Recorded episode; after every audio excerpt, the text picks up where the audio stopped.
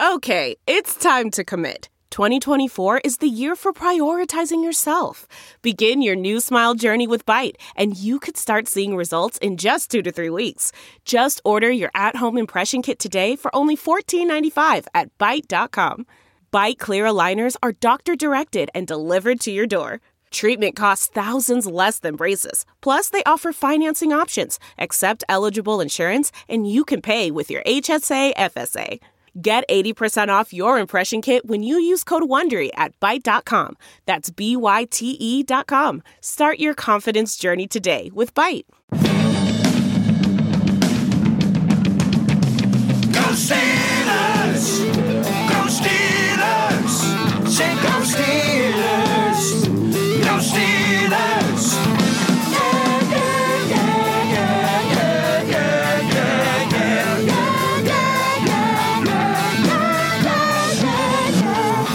To the Steelers Outpost podcast, a proud member of the Armchair All Americans Network. It's May 17th, 2019, episode 83. This is Tom from the Washington, D.C. Outpost. Nick joins me from the Houston Outpost. And it's St. Patrick's Day, the day we're recording. And I think it's kind of appropriate for this podcast as we remember the strong ties of the Rooney family to Ireland, especially Dan Rooney, who served as the ambassador to Ireland from 2009 to 2012. More importantly, free agency frenzy is upon us. Free agency is upon us indeed. And the NFL is getting shaped as we know it for the 2020 season. We have all realized that um, the Super Bowl has already been set. It's going to be the Browns versus uh, some NFC uh, challenger, I assume, at this point.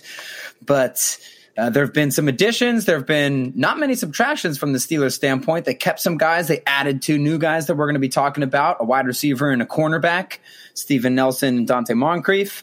And speaking of the Browns in the Super Bowl, they uh, knocked free agency into another universe by picking up a few key guys. Obviously, they were the ones who had no shame at all bringing Kareem Hunt, one of the NFL's top five running backs, into their team shortly after his domestic dispute. Or, and if by domestic dispute, I mean shortly after we saw the video of him kicking the girl on the ground, they brought him right in a couple weeks after that. And the NFL has now passed down the suspension for him. It's only going to be eight weeks. In my opinion, that just seems a little bit too short. I know I'm sort of going all over the place here right now, but I did want to go through. That's uh, one of the main shaping points of their offense. Eight weeks for Kareem Hunt does ensure that he will be playing this year. To me, I feel like they should have done a whole year, honestly, and then let him back in the next year. And because I believe in re- rehabilitating people and giving people second chances, um, so I'd be fine with that. But just eight weeks seems like it's not very serious at all. Do you have any opinion on how long it should have been, or do you think it's long enough, or? I think you're very judgy. on guys who kick girls.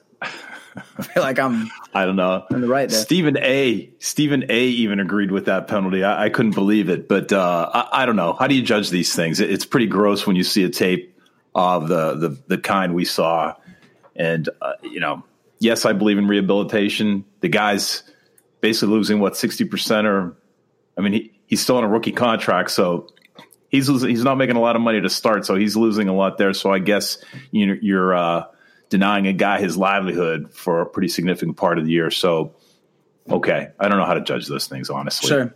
That's true. You do forfeit half your salary for, for the year, so it's, it's not it's not like they only gave him four games or whatever. But I just think it would have been hard to stance if they gave him a year and then let him back in, and then let's let's have at it because he's going to Yeah. start right when he comes back. They, so obviously, talking about Kareem Hunt on the on the Browns, the big news is Odell freaking Beckham Jr. is on the Browns out of nowhere.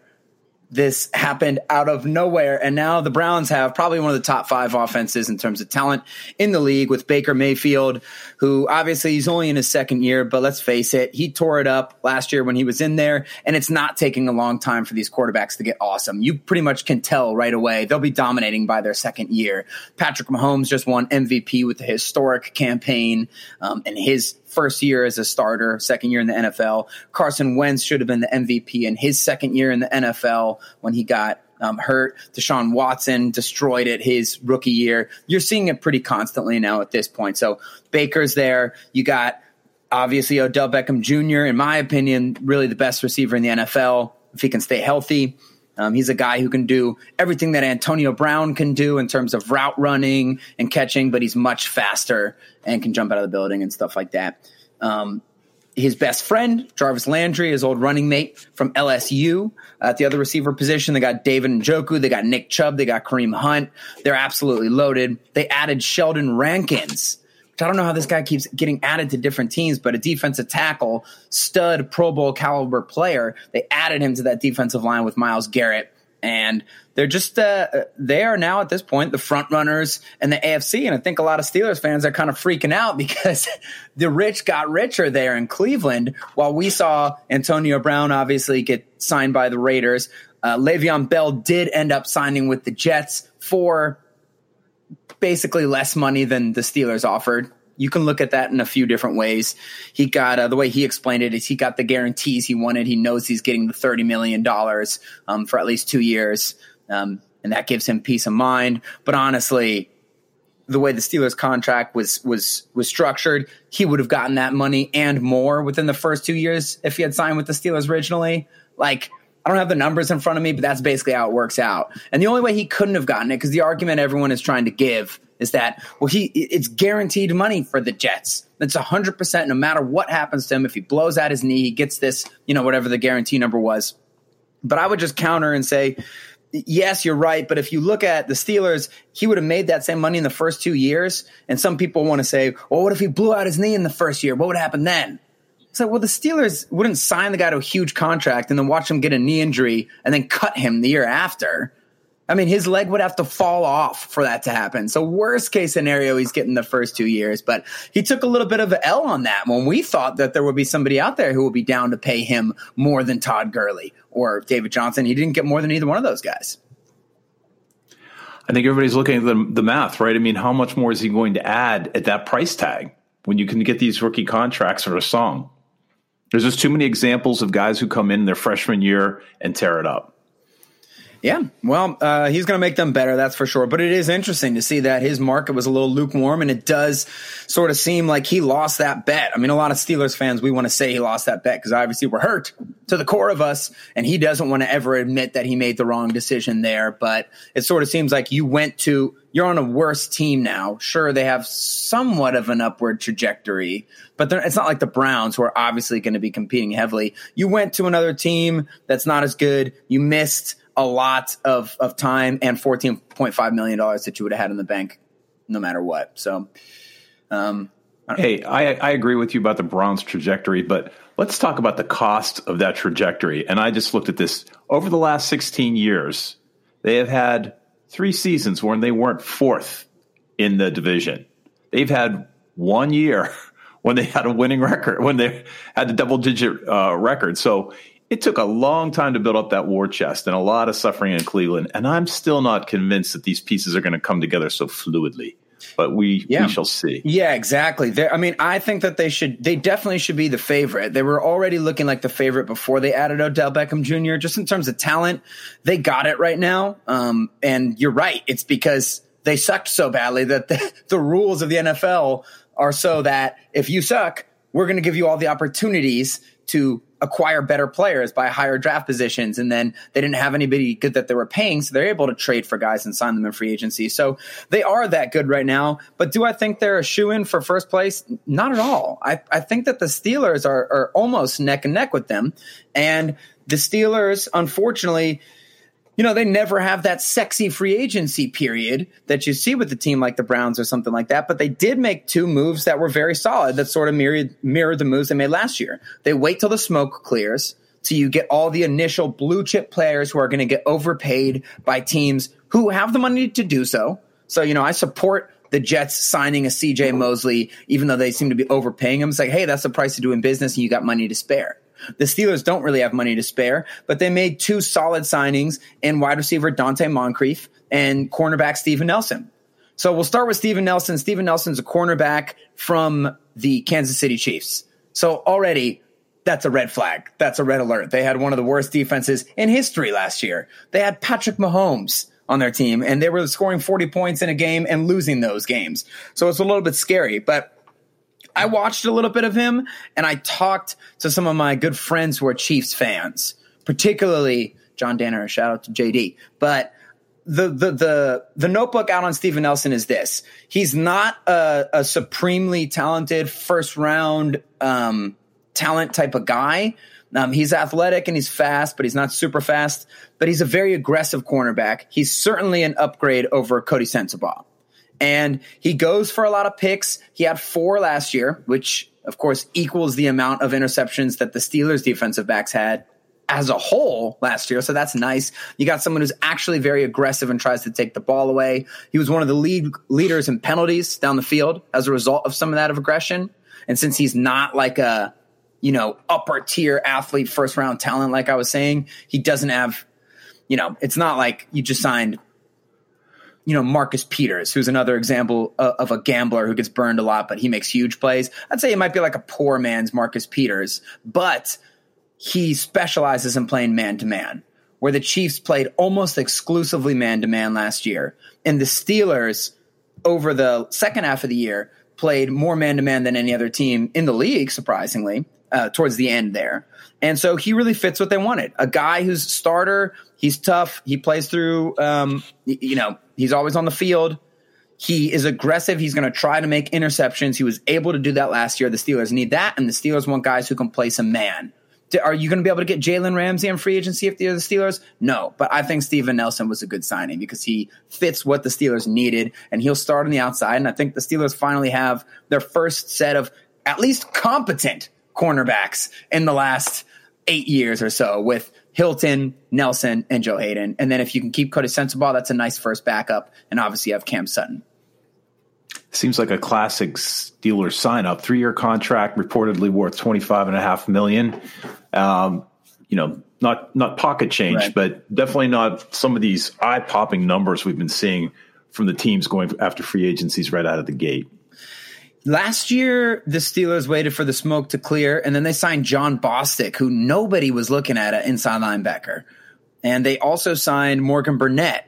And those did really seem like solid signings. They didn't turn out well, okay? And I think that Morgan Burnett, his was actually a little bit more due to injuries, which um, was actually one of his problems in at the end of his tenure in Green Bay. So they rolled the dice on that. It didn't work out because by the last four or five games, he was playing better in Pittsburgh.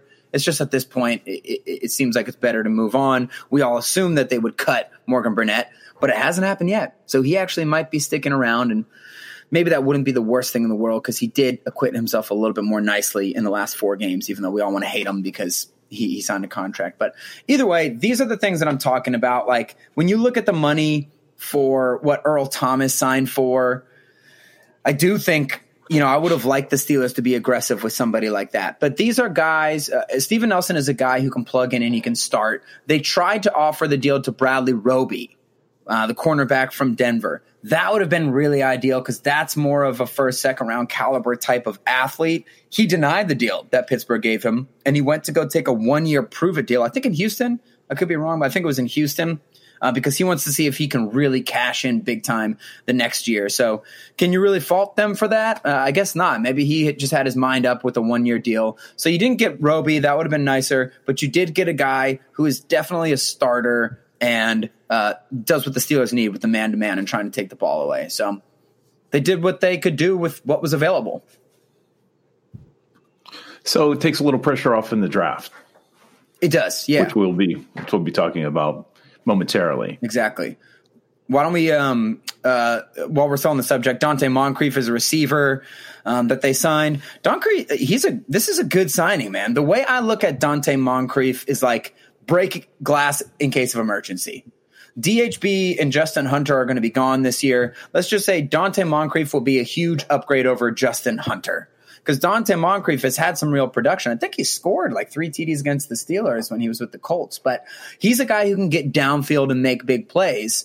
But he's kind of been a forgotten man, and I think he gets a little more crap than he deserves in the media because he hasn't had very productive seasons this past two years.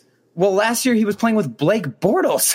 Nobody within a hundred mile vicinity of Blake Bortles has a has a productive season. Look what happened to the Miami Dolphins.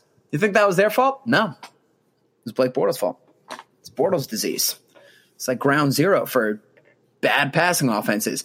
But and then the year before that, he was playing with Jacoby Brissett in a year when the Colts weren't sure if Andrew Luck was going to come back or not. but he's the kind of guy who can go in and he can start a few games for you at the beginning of the season, like they had Justin Hunter do a few years ago when we were waiting for Juju to get his sea legs. Um, and he can make plays. And he's a guy who's done that in the NFL. He's not a consistent guy. I don't know if I'd call him a really reliable number two or anything like that.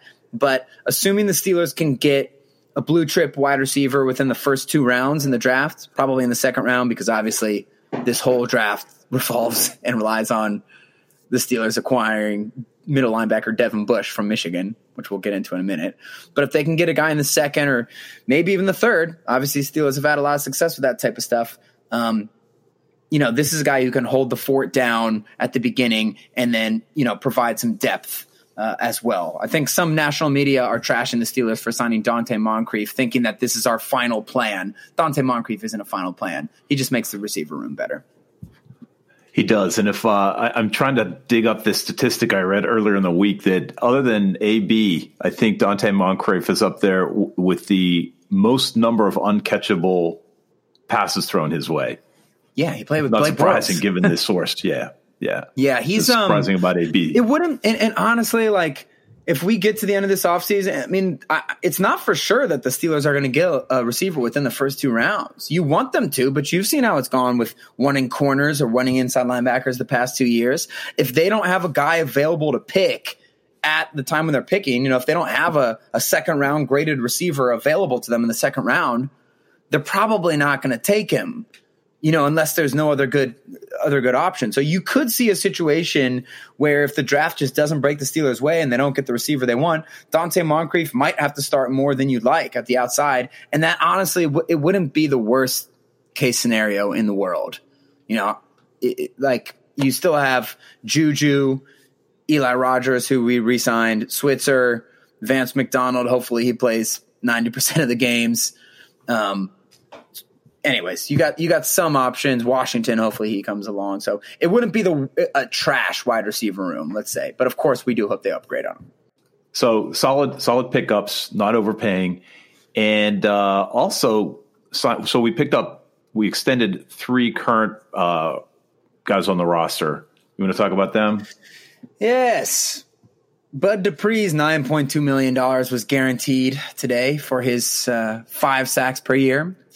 I will say this: we've talked as much trash about Bud as anybody else over the years because it's just it's it's clear the guy's never going to develop. He's never going to live up to his first round status as a pass rusher.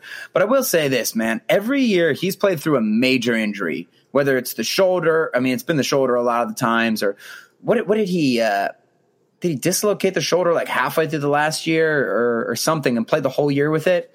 This could be the first year where he actually plays healthy. And like we said before, he's a decent starter. He's like a C plus starter.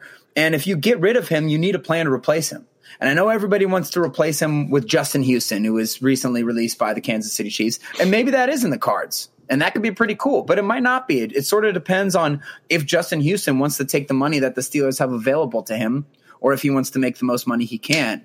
Um, but if if Bud Dupree's your starter, you're doing okay. I think he could go from five to maybe even seven sacks if he's not playing injured the whole year. Because face it, that's a big deal playing injured the whole year, and, and he's had significant ones that would keep other people out. So at least that's another position where like you can't just release him and then not get Justin Houston and then get stuck starting Chickillo for the whole year, who they also signed uh, extended for four million dollars per year. Apparently, the Patriots were trying to get him, but it's a little disappointing with the with the Chickillo re-signing. He's a great depth piece and a core special teams player, which is really critical. But it's just a little disappointing seeing that room not uh, not improved and, and putting so much money into two guys who are below the line. I would hope that Ola Adeniyi earns that third spot behind Watt and Dupree instead of Chickillo. But you know, so be it. They kept some continuity. They obviously lost Jesse James in free agency to the Detroit Lions. Uh, that's a really great role player guy. We were happy about keeping Finney and Foster, and it, it, just goes into that depth thing we're talking about. At least Chickillo, you can put him on the field, and he's not going to be a disaster. And obviously, he gives you a lot on special teams. It just feels wrong to be putting over, you know, like twelve, you know, thirteen million dollars into Chickillo and Dupree. Seems a little ridiculous, but I think that's just kind of the corner that they got backed into. Well, I think Dupree's actually going to. I think your number is within reach because you got Danny McCullers back for two years, and I think Right. with yet another year under his belt, there's going to be even further pressure up the middle. How much did they give him? They still haven't listed it yet. Hopefully, it was you know a couple ham sandwiches because that that just seems the guy hmm. hasn't had an ounce of production any year that he's been in Pittsburgh. He must be like the coolest guy ever if they keep re-signing him. He's a locker room guy. He's a locker room guy. So they've kept some of the depth with re-signing Tyson Alualu and uh, McCullers is again a little uh, uninspiring. But another guy they re-signed was somebody who we love is Eli Rogers. Got a two-year extension. I love this. I think Rogers and Switzer are going to be in that old Sanders versus 84 conversation in terms of two dogs, one bone. I mean, you have a deep slot room. Those guys could both be starters on on many NFL teams, I think. And Switzer's another one who played the whole year last year with some sort of ankle sprain, apparently. So he looked good last year. I'm excited to see if he can actually get that second gear he was missing last year, um, if he's healthy. So, like I said, if Moncrief, you know, if there isn't a blue chip receiver added in the draft, you don't have uh, a great receiver room, but you don't have a bad one either. And adding Eli Rogers is, is nice because he's done some good things in his Steelers career. Obviously, not a guy that you can rely on consistently, though. Well, what's what's odd is that they signed him early. He had um, he was supposed to cost what I'm looking at the numbers here seven hundred twenty thousand this this season minimum uh, salary for him, but they uh, Yeah. so two year contract extension. Interestingly, uh, he's bulking up by turning vegan. Bulking up by turning If you heard the interview earlier this week, yeah, Vegan, huh? A lot of NFL players do that, but you got to add some sort of. You know, Chris Sims talks about this. Uh, you know, being an ex NFL player and a guy who eats sort of in the vegan in the vegan reign. But if you're like an NFL player, they do talk about needing to get that protein from actual meat to get big enough to sustain uh, the, the the pounding of the season. But he's a little guy. He's a little quick guy to begin with. So maybe he's just seeing if he can go from a, a four five or you know a four four eight to a four three with the with the extra three pounds he'll lose from being a vegan. this is America. It's with the vegan with NFL players. Yeah, you can't do that in Pittsburgh. It just doesn't seem Especially right. in Pittsburgh. Somebody get that guy a Crying Primanti Bro sandwich. All right. Um, so we're going to start our, our draft review this week, and we're going to focus on wide receivers. So you've spent a lot of time looking at tape. Yes. Who have you chosen? Who are we going to look at? So we're going to look at a couple guys. I gave you a preview of one guy who's the apple of my eye. I tweeted at Jon Ledyard had tweeted this guy as well. Uh, another big uh, Steelers analyst, one of the guys who runs the Draft Network. Which, if you guys want to get really in depth into the draft, that site is unbelievable. www.thedraftnetwork.com. Uh, it's really in the weeds. It gets pretty specific and pretty nerdy with it, but it's a beautiful site. It's very easy to navigate, and they have breakdowns for like all the major players and stuff like that. Um, just a shout out to Jon Ledyard, another good Steelers analyst. I know some people out there don't like him; they think he screws ne- uh, skews negative, but he's got good things to say. And I just sent that tweet out, I think this morning. Um, he's hoping that the Steelers pick up this Hakeem Butler, who was the first guy I listed for you guys last week. Um, specifically because I think the Steelers in this draft need to target an outside receiver who can stretch the field, who can make big plays down down the field, and occupy, um, you know, that r- role or some of the duties that the trader occupied while he was here for nine uh, glorious years. But Hakeem Butler from Iowa State is one guy we're going to look at. He's a six six monster who ran a four four eight. Um, he's very good. That would be a dream come true. Also going to look at N'Keal Henry from Arizona State, another big dude, six three, ran a four five. He's not the burner that um, Hakeem Butler is, but he's definitely a playmaker. Uh, another one is Deebo Samuel, slot receiver from South Carolina. He's a very popular pick for the Steelers. Um, I don't know how much. Uh, w- well, we'll get there when we get there. And then some guys who are hopefully more like second, third round guys. Because those guys, I think, if the Steelers got into a situation, they might have to take one of those guys in the first round, and they'd be lucky if one of those first three slid to them at their draft pick. Oh, N'Keal Harry. Sorry. Um, here I'm seeing I just messed that up. But they would need to draft those first three guys, maybe in the first, and they'd be lucky if they slid to them in the second. It's looking like these next two guys they could pick up either in the second or maybe the third, and it's two Ohio State receivers. Terry McLaurin from Ohio State, and Parris Campbell. This is my guys. We'll save the best for last. Best for last. So just a quick review on Hakeem Butler from last week. He is um he's some sort of alien. He's a godlike creature. I don't know what rules were broken when they created him because the man is six six. He runs a four four eight, and he's not just a Martavis Bryant, which means go straight or catch a screen pass. Nope, this guy can actually work underneath and make some nice um, cuts, especially at his size.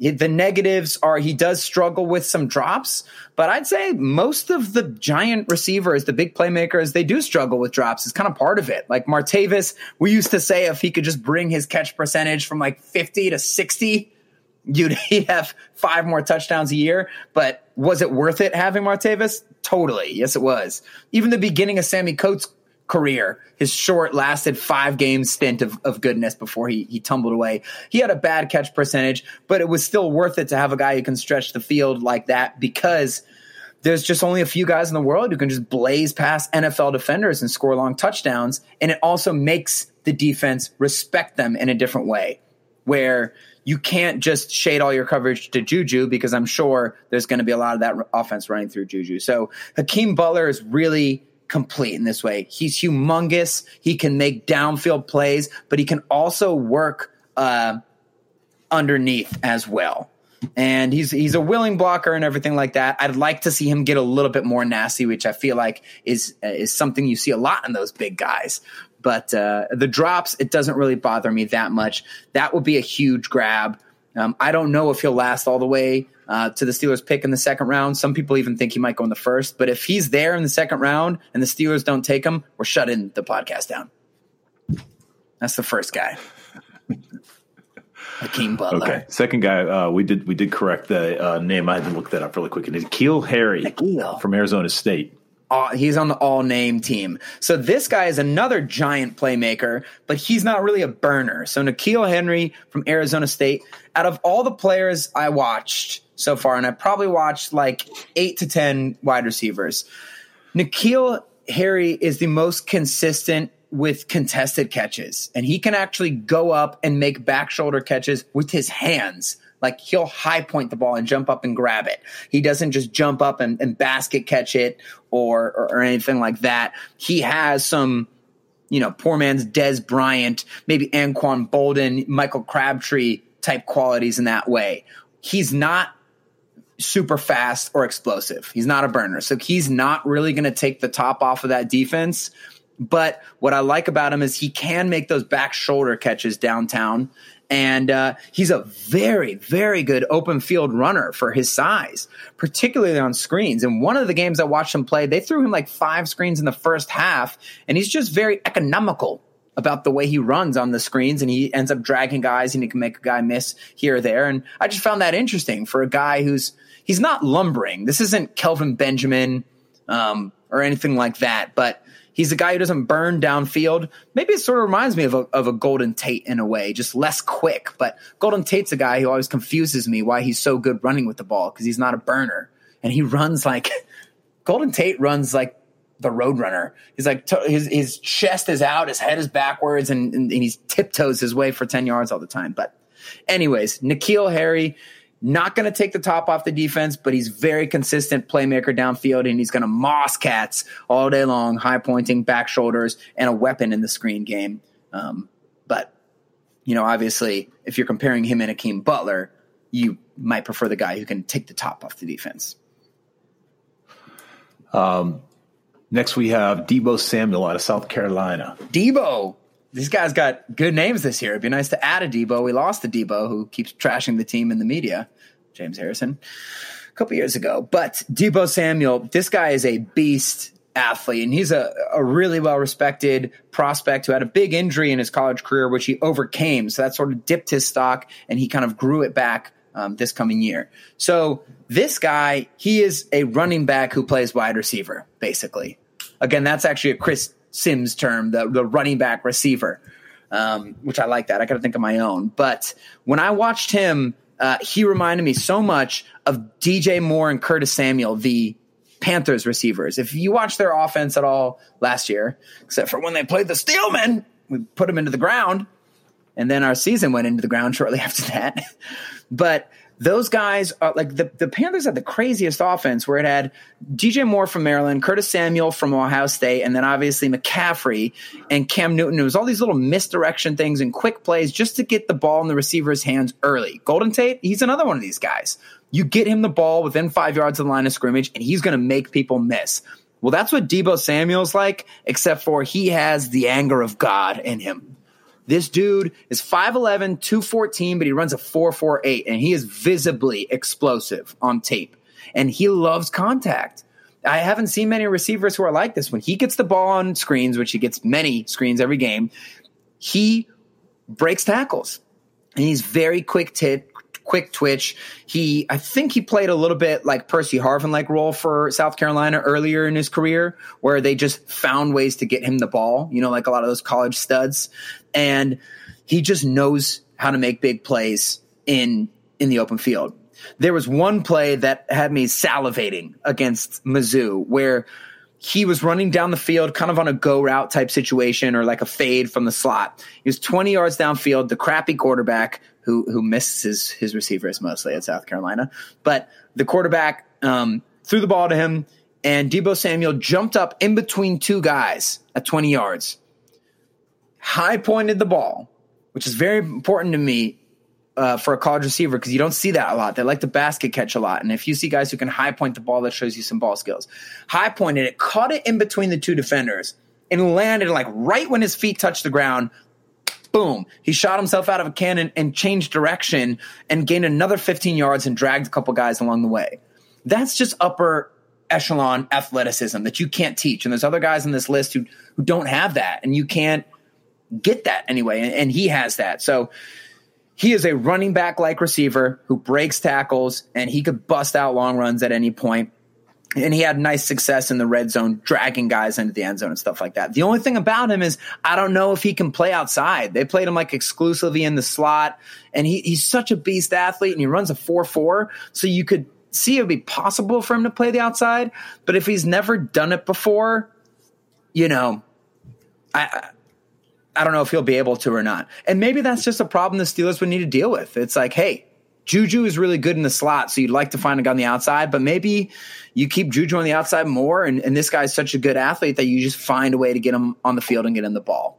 But I listen to him at third because he's, uh, like I said, he's not a prototypical outside guy. Well, as we drop down the list, you actually uh, get to the burners, the fast guys. So Terry McCar- McLaurin, like the car from Ohio State. Thank you. Yeah, it's a it's an apt name for him because McLaurin, the guy can burn a little bit. He's he's not a true burner in terms of like a like that Mike Wallace role or even Sammy Coates role, but he can take the top off the defense and he can catch some deep passes, maybe like a Donte Moncrief. But he doesn't have super elite speed, but he's got great footwork and he's got great releases off the line of scrimmage. That means he doesn't get really caught up in the junk down there. And he just and he I just saw him make plays downfield at Ohio State. And that's what they said last year about James Washington at Oklahoma State. But the difference is with James Washington was I was almost shocked every time James Washington caught the ball because he's so lumbering. And I just didn't know how that was going to project at the next level of the NFL. I saw this guy at Oklahoma State who wasn't very fast and he couldn't jump very high, but he just consistently was either wide open at Oklahoma State or he would just make catches over people's head. And I didn't know how, how like, how consistently are you going to make catches over people's head in the NFL? And when he started with the Steelers in the preseason, Washington, he did it a ton. He was incredible in the preseason, and it was all uh, mirroring the success he had at OK State. He was catching the ball over dudes' heads. And then that just disappeared during the regular season. So I guess we'll find out. But the difference with Terry McLaurin is I saw him make plays down down the field, and he was getting himself open with his routes and his ability to finish plays at the end. Uh, um, at the end there, and so he's not really a number one receiver. He's six foot, but he ran a four three five. So that he he has the burner time. He wasn't just destroying everyone like a Mike Wallace, but he is like a, a, number two or three receiver who who would fill a nice role in that you know, like okay, this guy's going outside day one. I don't know if he's going to start day one or not, but he fills that exact role of what we're looking for uh, with an outside receiver takes the top off, and he could be a guy that you might be able to get in the third round, maybe the second round, depending on how they like him or how the draft's breaking. And then we get to the number one. I guess he's tied for the first fastest. Parris Campbell. Parris Campbell is sort of a combination of the last two guys we talked about. First off, he's got the the coolest name, maybe in the draft. So that alone, we might have to just take into account. Because if you have Juju and Parris on the outside, I just I don't know how teams defend that.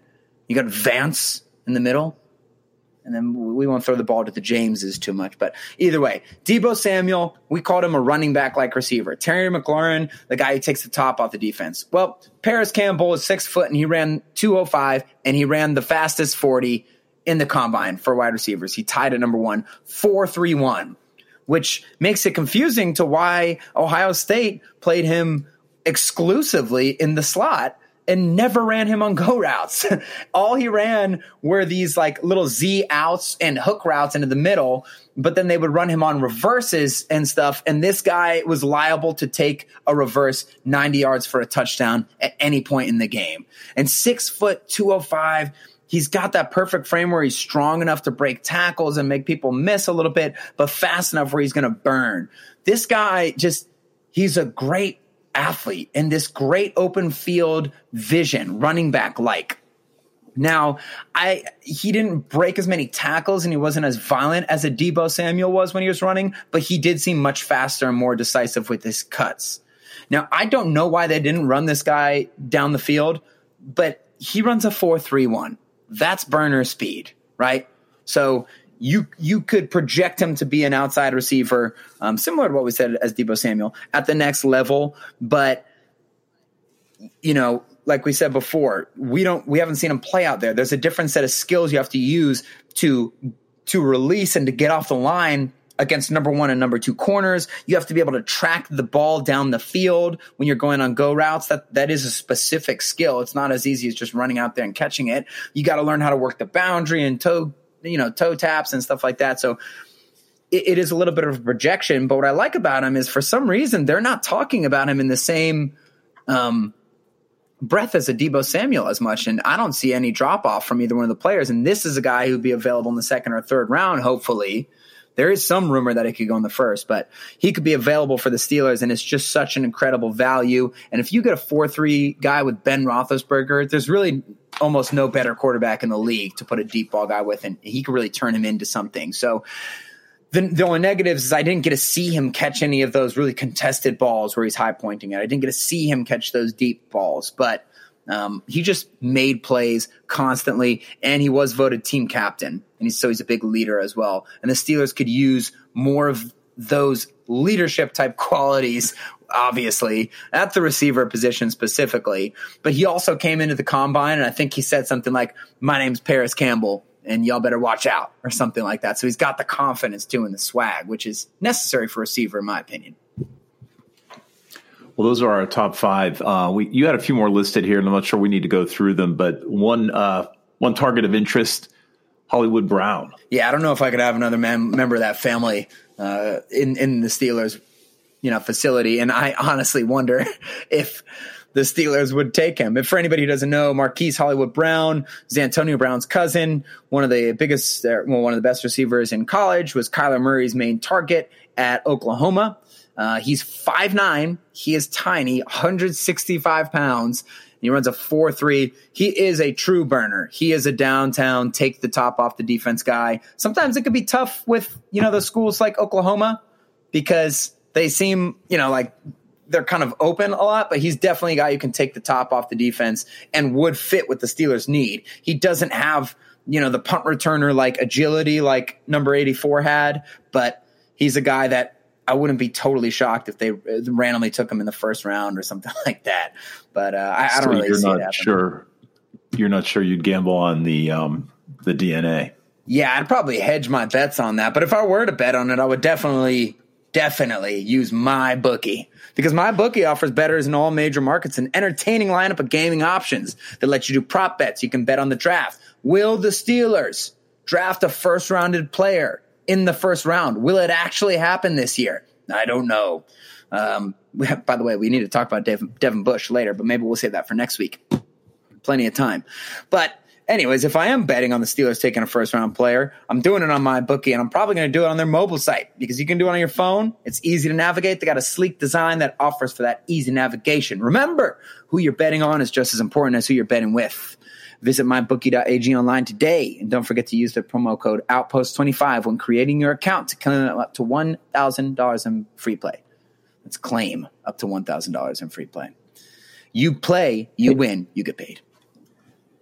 Speaking of getting paid, did you read the story, um, the critique on the Steelers' approach to free agency, and that the Steelers might need to change the way they do deals? I didn't read the story, but you and I have talked about that over the past year. They might need to reconsider how they do guaranteed deals because they sort of lost AB and Le'Veon Bell because they don't want to give out guaranteed money like that. And I just think that – players, you know, players' mindsets are sort of changing. Think there have been some, you know, AB and Odell getting traded in the off season. The same off season has changed the way people think about this. Le'Veon Bell being the first real prime player to sit out a whole year to wait for a deal because solely of guaranteed money. They really might have to look at how they do that. You know, especially with the, what's happening in the NBA and, and stuff like that. So I didn't read the article, but you know, if they lose Juju down the line, then they got to switch it up. Well, I'm not sure I agree with that. I mean, if you there's what could you have done about Antonio? You did you made him the number one wide receiver, and he broke in the halfway through into, into his contract.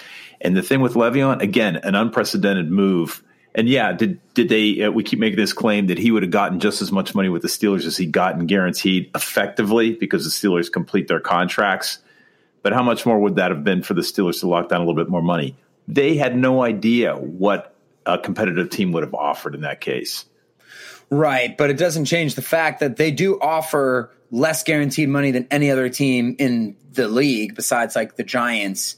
And Le'Veon Bell did cite the guaranteed money as the reason for why he was holding out. He said that repeatedly throughout the holdout. And then just after he signed with the Jets, he said like, yeah, I know the deal, you know, it looks like Pittsburgh offered me more money, but here's the whatever the guarantee was for the Jets, and that's why I stayed. So it was directly tied to guaranteed money. I, am with you. That's only two guys, but and really one of them, Le'Veon's the one you can truly say was strictly about guaranteed money. AB other things went into it, but I'm just saying they're going to need to look at it if it happens again. But overall, you know, they've done a good job of keeping players.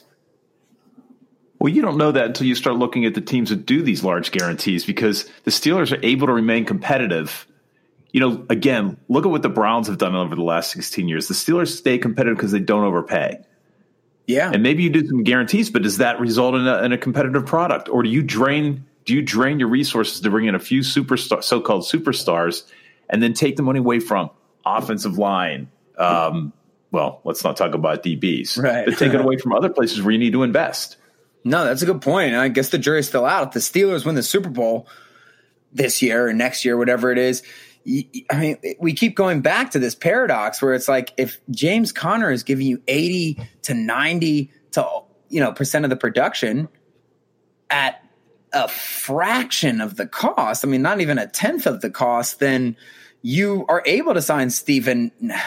Well, I wish I could say you were able to sign Bradley Roby, but I guess we got Steven Nelson to to write home about. But you're right. I mean, you only get a certain amount of money to spend on your team and it's I would really like to have made a an Earl Thomas signing or something like that. I guess they didn't get to use that um, the the Le'Veon money directly as that. But if you're looking at it from an economic standpoint, you know James Conner eighty percent of the production for a fraction of the cost it's like almost just math at that point. I mean, obviously there's things that Le'Veon accounts for that don't show up on the stat sheet in the way that teams have to prepare for you.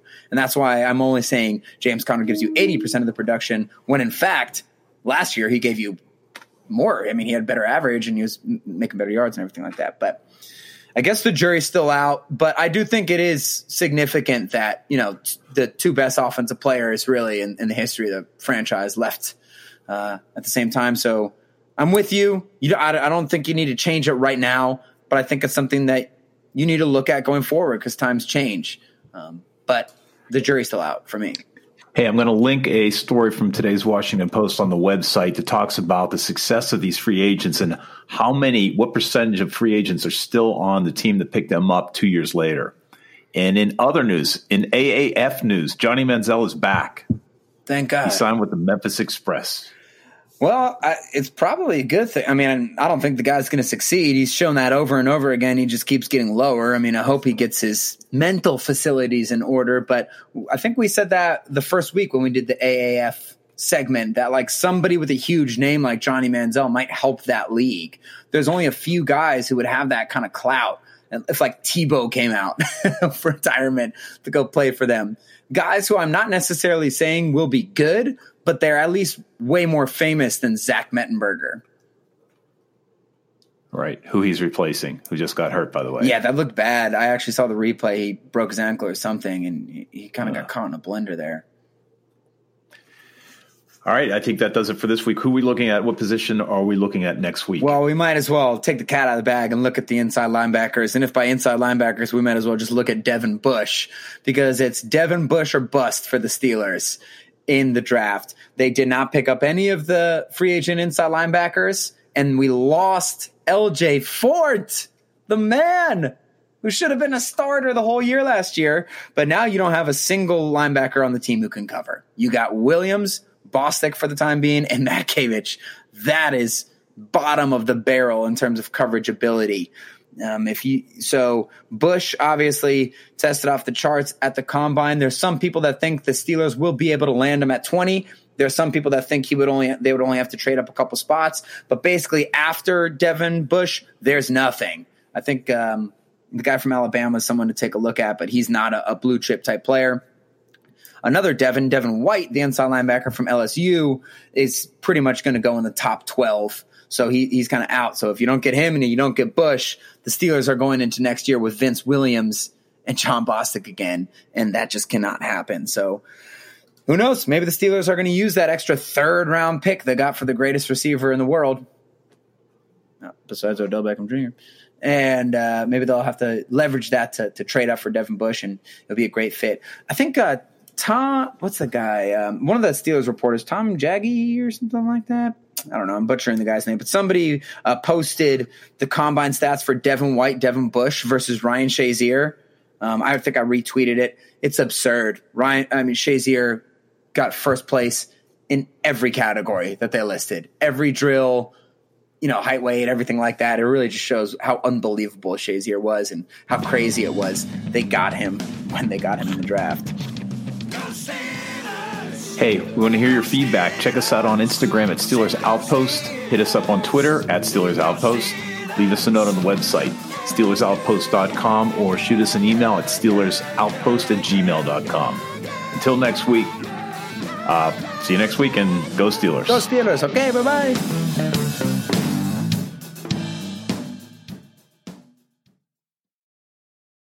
There are some things that are too good to keep a secret. Like how your Amex Platinum card helps you have the perfect trip. I'd like to check into the Centurion Lounge. Or how it seems like you always get those hard to snag tables. Ooh, yum. And how you get the most out of select can't miss events. With access to the Centurion Lounge, Resy Priority Notified, and Amex card member benefits at select events, you'll have to share. That's the powerful backing of American Express. Terms apply. Learn more at americanexpress.com slash with Amex. We're driven by the search for better. But when it comes to hiring, the best way to search for a candidate isn't to search at all. Don't search. Match. With Indeed. Leveraging over 140 million qualifications and preferences every day, Indeed's matching engine is constantly learning from your preferences. So the more you use Indeed, the better it gets. And listeners of this show will get a $75 sponsored job credit to get your jobs more visibility at Indeed.com slash match.